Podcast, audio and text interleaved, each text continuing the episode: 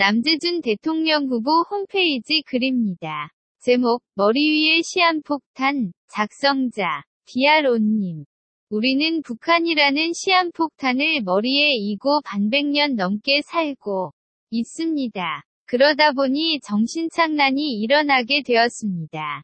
어떤 이는 너무 오래 안 터지고 있으니 안전한 것 아니냐고 하고 또 어떤 이는 시한폭탄의 위험성이 너무 과장된 것 아니냐고 하고 또 어떤 이는 터지지 않는 것은 은혜라며 감사히 생각해야 한다고 하고 또 어떤 이는 터지지 않게 조공을 해야 한다고 합니다. 심지어는 너무 오래 살을 맞대고 살아 시한폭탄을 사랑하는 자까지 생겨났습니다. 이런 정신착란자들이 자생간첩이거나 종북자이길 것입니다. 나는 이런 정신착란의 원인이 우리 손으로 시한폭탄을 제거할 수 없는 무능력감, 너무 이른 포기와 좌절, 다칠지 모른다는 공포감, 그리고 우리 땅의 주인이 우리라는 주인이시기에 결핍 때문이라고 생각합니다. 더럽고 위험한 것이라도 우리의 땅에 있는 것은 우리 손으로 해결해야 한다는 주인이시기 없이 남이 해결해 주길